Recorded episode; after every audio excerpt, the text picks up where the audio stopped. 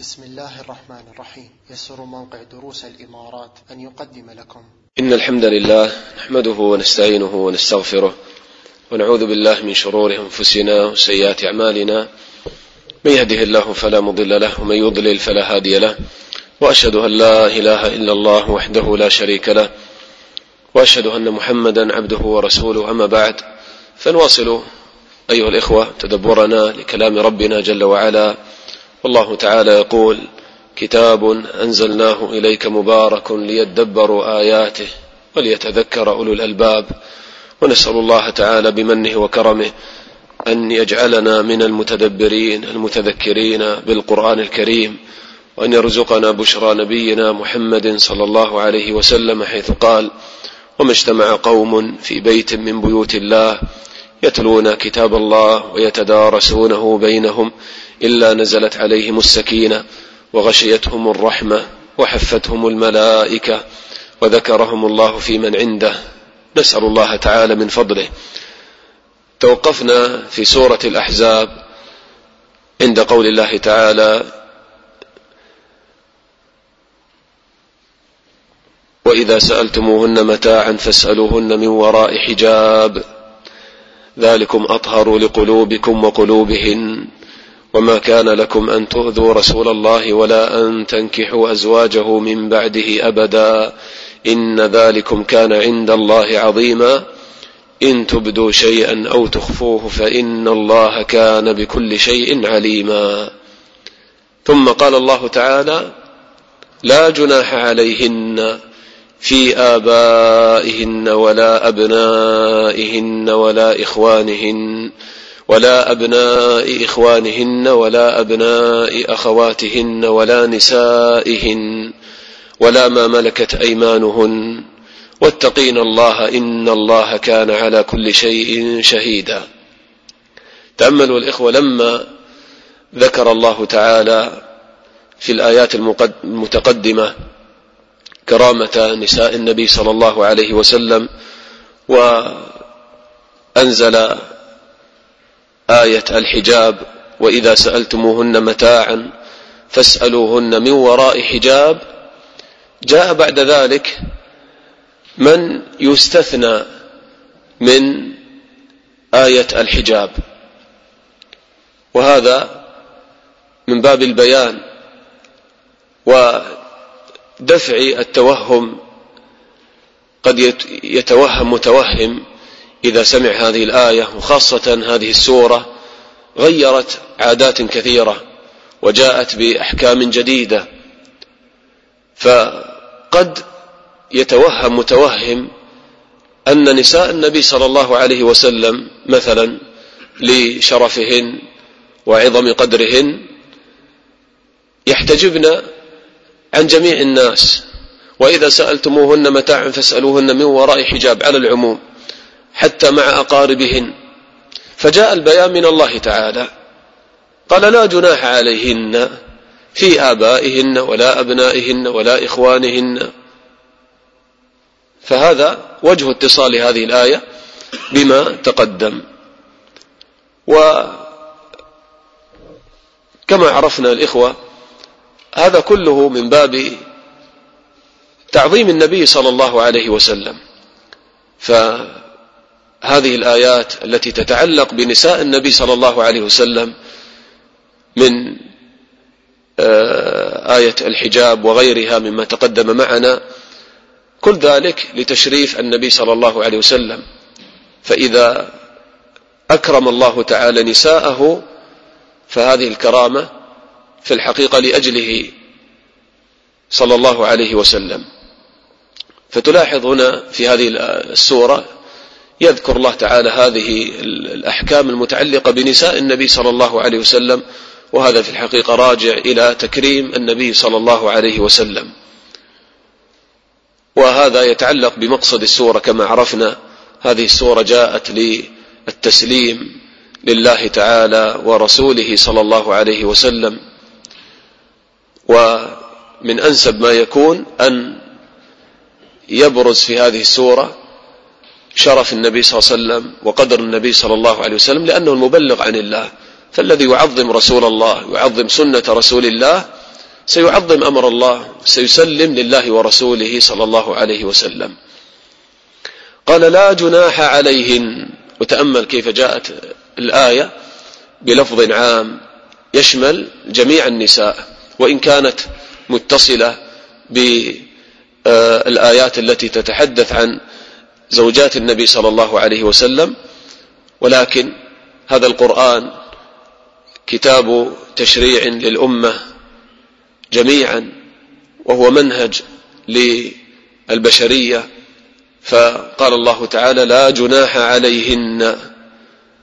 يعني كل النساء يجوز لهن أن تكشف أمام هؤلاء المحارم. لا جناح عليهن يعني لا إثم عليهن زوجات النبي صلى الله عليه وسلم وغيرهن من نساء الأمة. لا جناح عليهن في آبائهن. في آبائهن.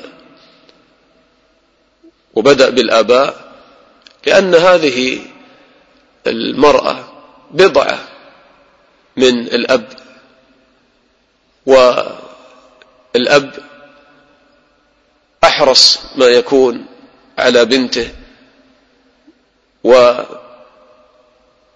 ما يكون على بنته فقدم الآباء هنا لا جناح عليهن في آبائهن ولا أبنائهن ولا أبنائهن أن الابن بضعة من أمه من هذه المرأة. فيبعد كل البعد أن يفكر بأمر سيء يتعلق بهذه المرأة بأمه بل يكون أحرص الناس على حفظ كرامتها وشرفها بل يبرها ويطيعها. ثم قال بعد أن ذكر الأصول والأبناء ذكر الحواشي. قال ولا إخوانهن والأخ كذلك يغار على أخته. ولا إخوانهن ثم انتقل إلى أبناء الإخوان والأخوات. ولا أبناء إخوانهن ولا أبناء إخوانهن ولا أبناء أخواتهن.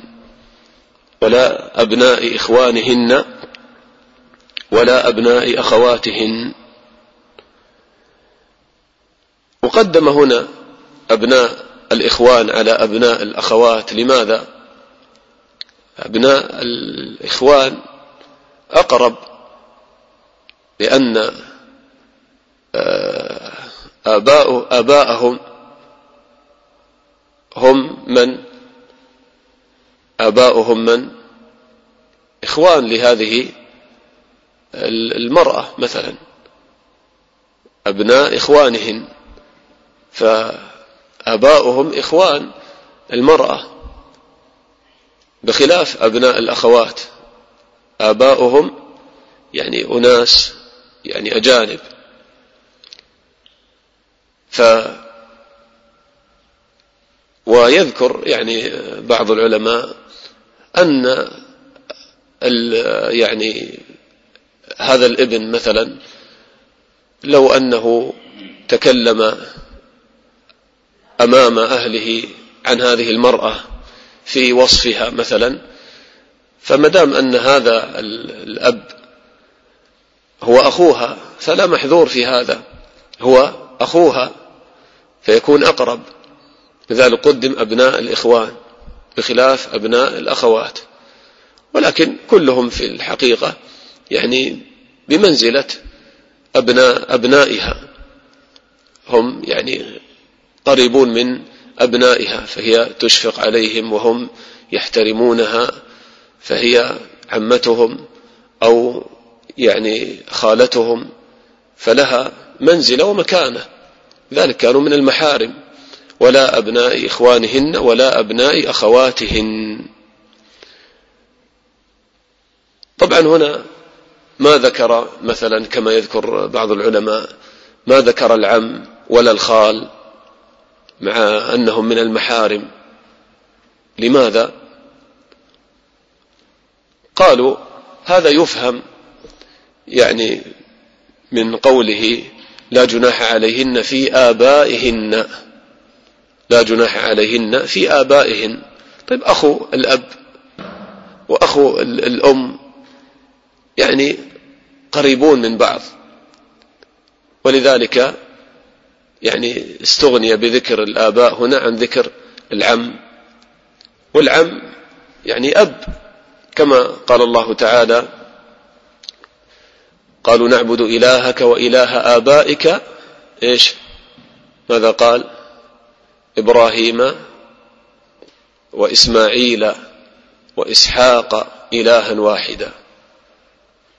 ف يعني أطلقوا على إسماعيل وإسحاق أنهم آباء.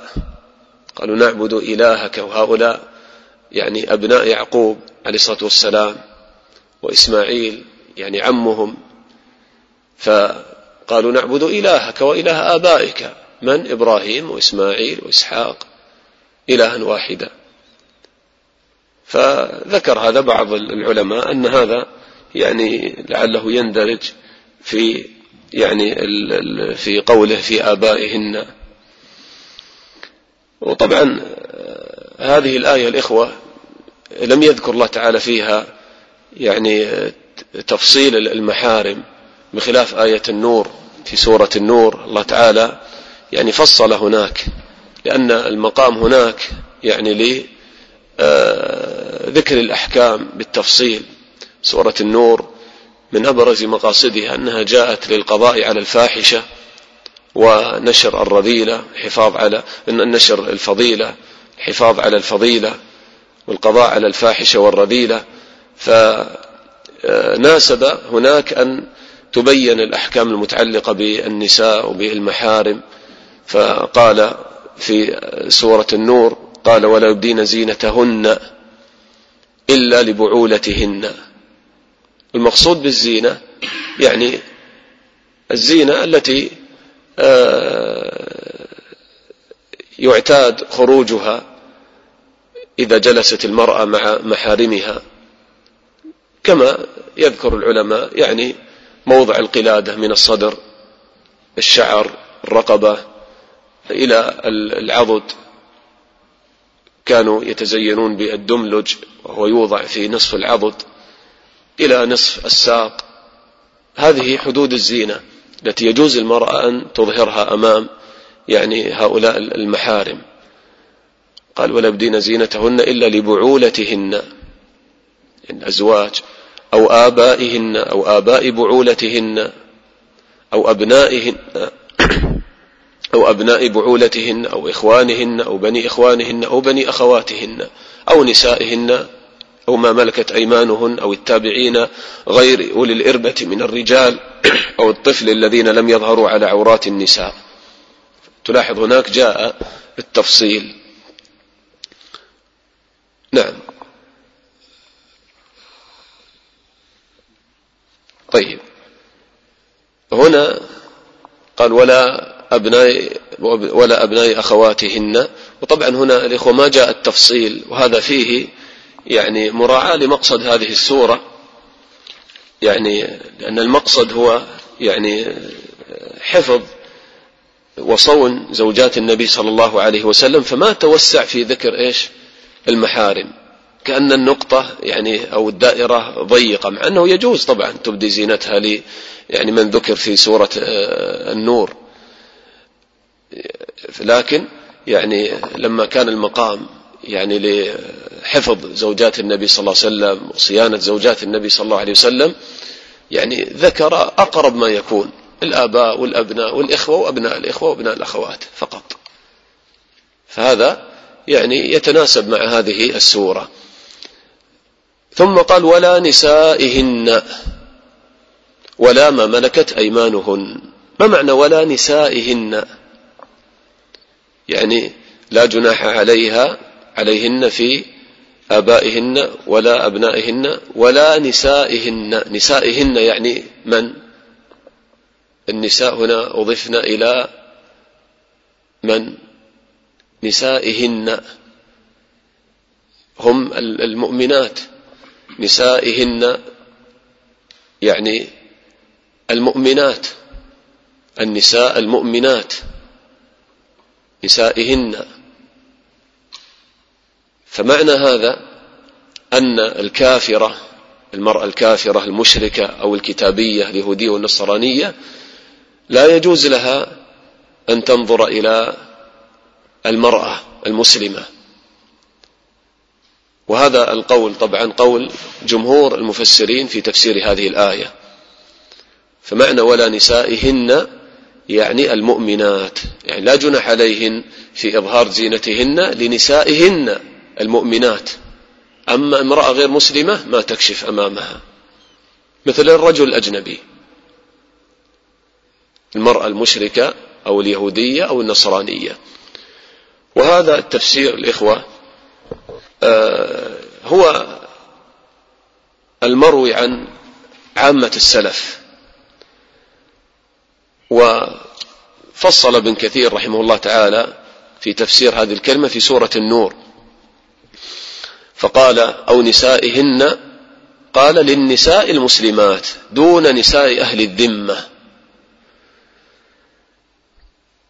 وهذا التفسير الإخوة لم يذكر ابن جرير ولا ابن أبي حاتم ولا السيوطي في الدر المنثور غيره عن السلف. قال للنساء المسلمات دون نساء أهل الذمة قال لئلا يصفهن لرجالهن. وذلك وإن كان محذورا في جميع النساء إلا أنه في نساء أهل الذمة إلا أنه في نساء أهل الذمة أشد. فإنهن لا يمنعهن من ذلك مانع.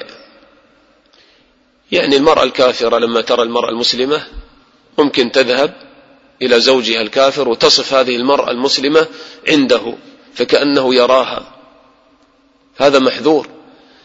بخلاف المرأة المسلمة صحيح المرأة المسلمة أيضا قد تصف هذه المرأة أمام زوجها وهو أجنبي عن هذه المرأة لكن قال وأما المسلمة فإنها تعلم أن ذلك حرام فتنزجر عنه. وقد قال رسول الله صلى الله عليه وسلم لا تباشر لا, لا تباشر المرأة المرأة تنعتها لزوجها كأنه ينظر إليها. رواه البخاري مسلم عن ابن مسعود.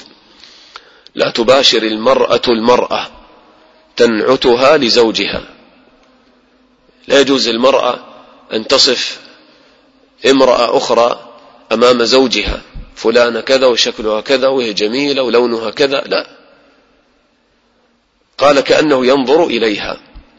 ثم ذكر ابن كثير بعض الآثار الواردة يعني في تفسير هذه الآية. قال عن سعيد بن منصور في سننه آه، ذكر يعني سندا فيه يعني ضعف يسير. قال عن عبادة بن نسي عن أبيه. أبيه يعني فيه جهالة. عن الحارث بن قيس قال كتب أمير المؤمنين عمر إلى أبي عبيدة أما بعد فإنه بلغني أن نساء أن نساء من نساء المسلمين يدخلن الحمامات مع نساء أهل الشرك. نعم. مع نساء أهل الشرك. طبعا الحمامات ليس المقصود مكان قضاء الحاجة لا. الحمامات يعني أماكن آه، كانوا يغتسلون فيها. فطبعا لا يجوز للمرأة أن تدخل الحمام لأن هذا فيه كشف للعورات. وكذلك الرجال. لكن إذا ستر الرجل عورته واغتسل وخرج بدون أن يظهر عورته فهذا يعني كما يذكرون أنه جائز. لكن بالنسبة للنساء لا لأنه يترتب عليه مفاسد. قال أن نساء من نساء المسلمين يدخلن الحمامات مع نساء أهل الشرك فإنه نعم فإنه من قبلك. فلا يحل لامرأة تؤمن بالله واليوم الآخر أن ينظر إلى عورتها إلا أهل ملتها إلا أهل ملتها. طبعا المقصود بالعورة ليست العورة المغلظة لا حتى العورة المغلظة ما يجوز للمرأة أن تنظر إلى المرأة ولا يجوز للمرأة أن تنظر كما يذكر بعضهم قالوا عورة المرأة آه، مع المرأة من السرة إلى الركبة وهذا ليس عليه دليل هذا خطأ.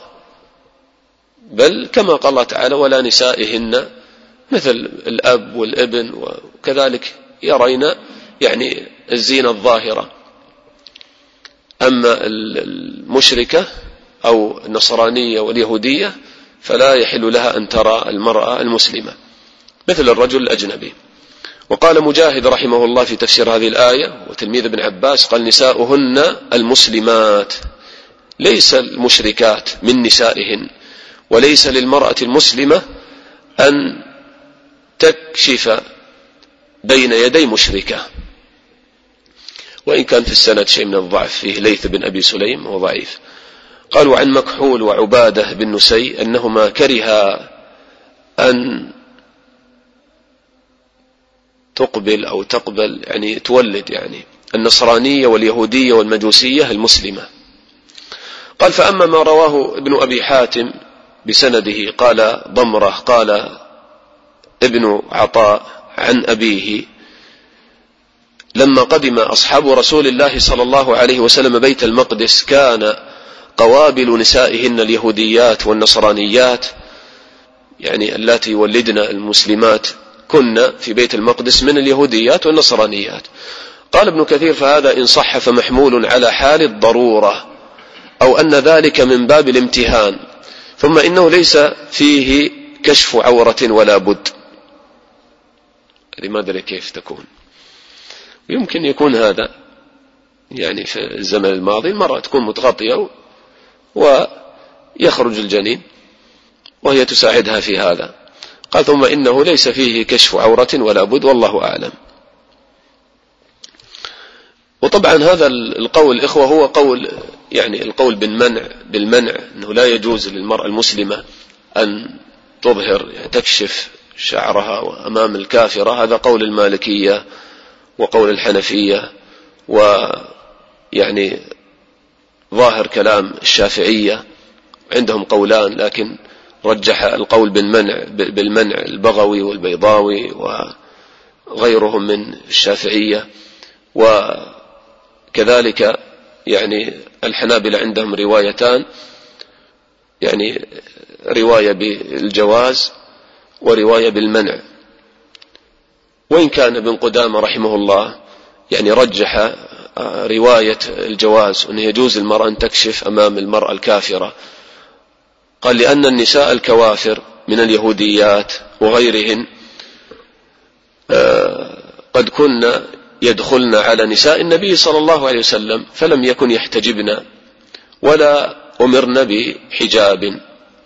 كما جاء في حديث عائشة رضي الله عنها أن يهودية جاءتها تسألها آه، فقالت أعاذك الله من عذاب القبر؟ هذه اليهودية تقول لعائشة أعاذك الله من عذاب القبر.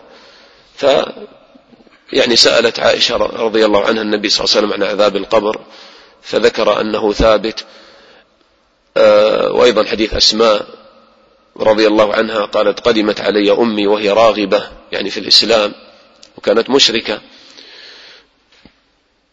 فقالوا نسائهن يعني معنى نسائهن آه، يعني هذا يعني هذه الإضافة آه، يعني فقط للجنس. أو نسائهن. أو نسائهن. ف يعني يجوز لها أن يعني تكشف أمام عامة النساء. لكن القول الأقرب والله أعلم هو القول الأول وأنه لا يجوز المرأة أن تكشف أمام اليهودية والنصرانية وهو مذهب عامة السلف. يقول الشيخ الألباني رحمه الله في كتابه الرد المفحم يقول أنه هو هذا قال وهذا التفسير لنسائهن وأنهن المسلمات دون الكافرات هو الصواب. الذي لم يروى غيره عن السلف كما تراه في الدر المنثور تفسير ابن جرير وزاد المسير وابن كثير. وأما تفسير بعض أفاضل المعاصرين بأنهن الصالحات الأخلاق من النساء سواء كن مسلمات أم كافرات. قال فإنه تفسير محدث لمخالفته لتفسير السلف مع كونه غير متبادر من إضافته تعالى النساء إلى المسلمات من حيث الأسلوب العربي. فتأمل. نعم. أو نسائهن. نسائهن يعني المسلمات. لأنهن مؤمنات فنسائهن يعني المؤمنات. وقال ابن تيمية رحمه الله قال احتراز نسائهن قال هذا احتراز عن نساء المشركات. فلا تكون المشركة قابلة للمسلمة ولا تدخل معهن الحمام. لكن قد كن النسوة اليهوديات يدخلن على عائشة رضي الله عنها وغيرها فيرين وجهها ويديها فقط. يعني لو رأت وجهها ويديها هذا جائز. بخلاف الرجال فيكون هذا من الزينة الظاهرة في حق النساء الذميات. وليس للذميات أن يطلعن على الزينة الباطنة. ويكون الظهور والبطون بحسب ما يجوز لها إظهاره. ولهذا كان أقاربها تبدي لهن الباطنة وللزوج خاصة. فالآن عندنا إذن بالنسبة للأقارب والمحارم المرأة تبدي يعني زينتها للأقارب ولزوجها. كما قال الله تعالى ولا يبدين زينتهن إلا ما ظهر منها. وطبعا هذه الآية وقع في تفسيرها خلاف بين الصحابة. والشيخ الألباني نقل عن ستة من الصحابة تقريبا أنهم فسروا هذه الآية بالوجه والكفين ولا يبدين زينتهن إلا ما ظهر منها. يعني يجوز المرأة أن تكشف عن وجهها وكفيها. يعني أمام يعني آه، الرجال الأجانب أو النساء الكافرات فالوجه والكفين والكفان يعني هذه من الزينة التي جاز للمرأة أن تكشفها أمام الأجانب. ثم قال وليضربن آه، قال ولا زينتهن إلا ما ظهر منها وليضربن بخمرهن على جيوبهن. ولا يبدين زينتهن إلا الآن يتكلم عن الزينة الباطنة. هناك عن الزينة الظاهرة وهي الوجه والكفين ثم بالنسبة للزينة الباطنة وهي كما عرفنا مواضع الزينة في المرأة إلى نصف الساق نصف العضد آه، موضع القلادة. هذه ما تبديها إلا للمحارم. ومن ذلك النساء المسلمات. أما المرأة الكافرة فلا يحل أن ترى من المرأة المسلمة إلا الوجه والكفين مثل يعني الأجانب. وبهذا يكون هناك جمع بين يعني الأحاديث التي ذكرها ابن قدامة. فلعل اليهوديات أو النصرانيات لما يدخلن على عائشة كانت يعني تبدي وجهها وكفيها فقط. جمعا بين يعني هذه الأحاديث والآية وتفسير السلف لهذه الآية والله أعلم. أما على القول بأن وجه المرأة عورة فيلزم أصحاب هذا القول طبعا إذا رجحوا هذا التفسير الوارد عن السلف أن يقولوا بعدم جواز كشف المرأة وجهها أمام النساء الكافرات كذلك. وهذا طبعا فيه مشقة على المرأة خاصة في زماننا مع انتشار الخدم يعني النصرانيات. لكن على الأقل آه، المرأة لو أنها يعني تحجبت أمام هذه النصرانية أمام خادمتها وما أبدت إلا يعني وجهها وكفيها فقط. تلبس لباسها العادي وتكون يعني متحجبة. وهذا هو الواجب على المرأة. وإلا يعني فالأمر يعني فيه استحقاق للإثم لأن هذا من يعني كشف العورات وهذا لا يجوز. ذلك ينبغي على الرجل أن يعلم يعني نساءه هذا الحكم. وإن كان في المسألة خلاف لكن هذا هو الأحوط. وهذا هو الأقرب في تفسير السلف رحمهم الله تعالى كما عرفنا. يعني وعامة السلف فسروا الآية بهذا بل ما ورد عن أحد من السلف أنه فسرها بخلاف هذا التفسير.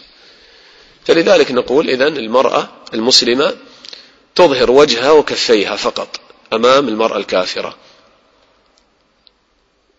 وأما باقي المحارم فيجوز لها طبعا تظهر يعني زينتها مواضع الزينة المعروفة. فإذا هذا يعني ما يتعلق بقول الله تعالى ولا نسائهن ولا نسائهن. نعم؟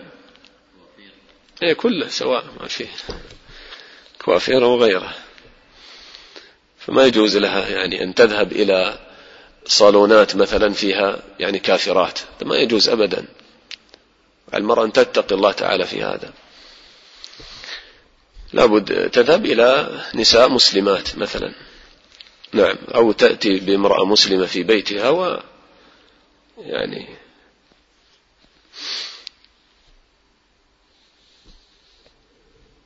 نعم. طيب. ثم قال أو ما ملكت أيمانهن. أو قال هنا ولا ما ملكت أيمانهن. ولا ما ملكت أيمانهن ملك اليمين. قال ابن كثير يعني به أرقاءهن من الذكور والإناث كما تقدم التنبيه عليه وإراد الحديث فيه يعني في سورة النور. آه نعم في سورة النور ذكر ابن كثير بعض الأحاديث في هذا. آه قال الأكثرون يجوز لها أن تظهر يعني مواضع الزينة التي عرفناها على رقيقها من الرجال والنساء. تعرفون المرأة قد تملك عبدا. فيجوز لهذا العبد أن يرى شعرها ويعني إلى العضد وإلى نصف الساق. وثبت في هذا حديث عند أبي داود قال باب في العبد ينظر إلى شعر مولاته.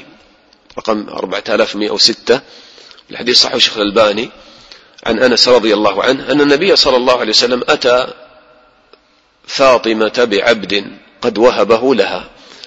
قال وعلى فاطمة ثوب إذا قنعت به رأسها لم يبلغ رجليها وإذا غطت به رجليها لم يبلغ رأسها. رضي الله عنها. هذه بنت النبي صلى الله عليه وسلم. وهكذا عند هذا الثوب فقط. ما تجد ما تستر به يعني رأسها في بيتها. قال فلما رأى النبي صلى الله عليه وسلم ما تلقى قال إنه ليس عليك بأس إنما هو أبوك وغلامك. إنما هو أبوك وغلامك.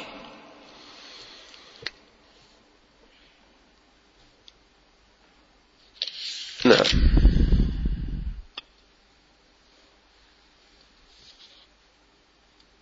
وأيضا ثبت أو, أو هذا ضعيف. نعم. وطبعا هذا الإخوة يعني كان جائزا أولا للمشقة من الاحتجاب عن المملوك لأن هذا المملوك طبعا آه، ننبه إلى أمر وهو واضح لكن قد يتوهمه بعض الناس. آه، بالنسبة للرجل إذا ملك يعني امرأة ملك يمين يجوز له أن يعاشرها يعني مثل الزوجة.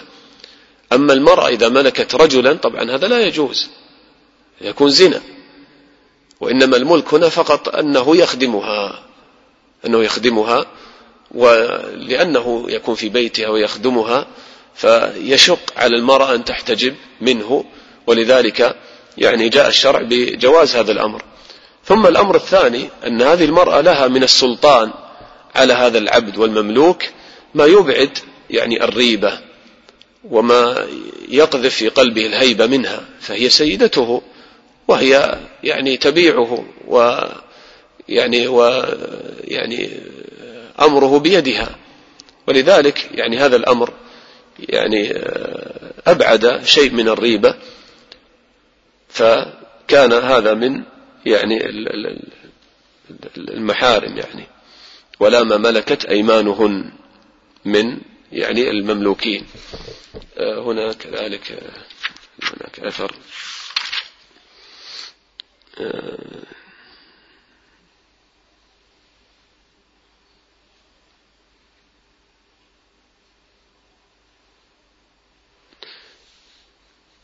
طبعا إذا كان مملوكا وكانت مثلا هذه المملوكة أو هذا المملوك مشركا فيعني يجوز له أو لها أن ترى هذه المرأة لأنه من ملك اليمين.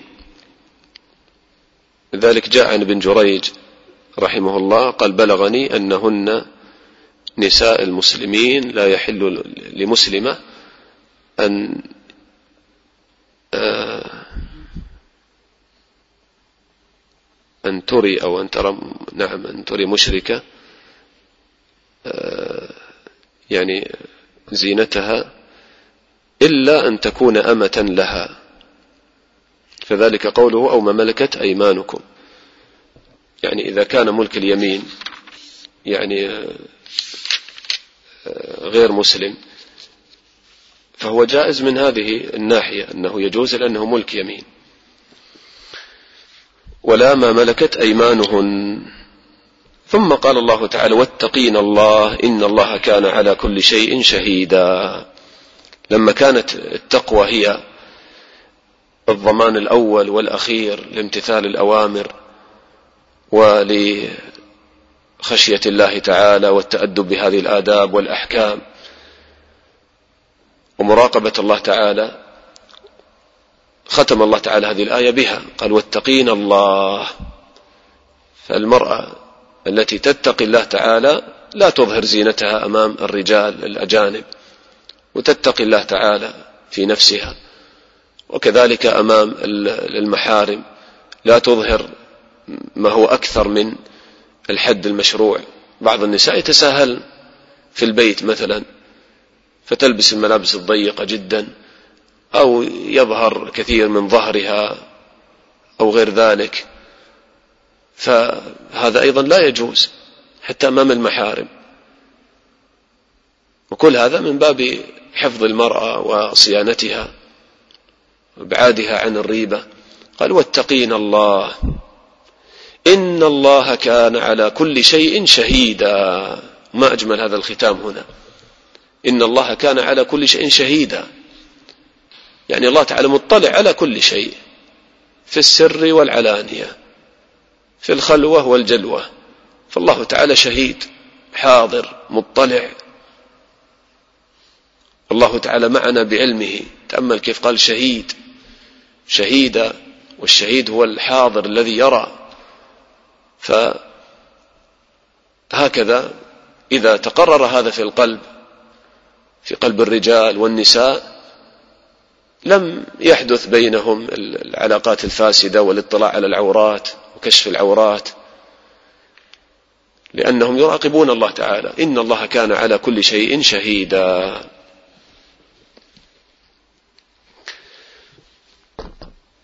إيش رأيكم تكتفون اليوم بهذا؟ أه؟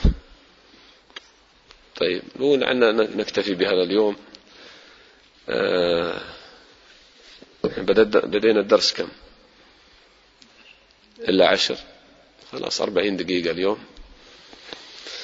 لأن هذه الآيات التي ستأتي الصلاة على النبي صلى الله عليه وسلم فيها أحكام ومواضع فنعطي الآية حقها في الدرس القادم إن شاء الله. نسأل الله تعالى أن يغفر لنا ويرحمنا. يجعل القرآن العظيم ربيع قلوبنا نور صدورنا.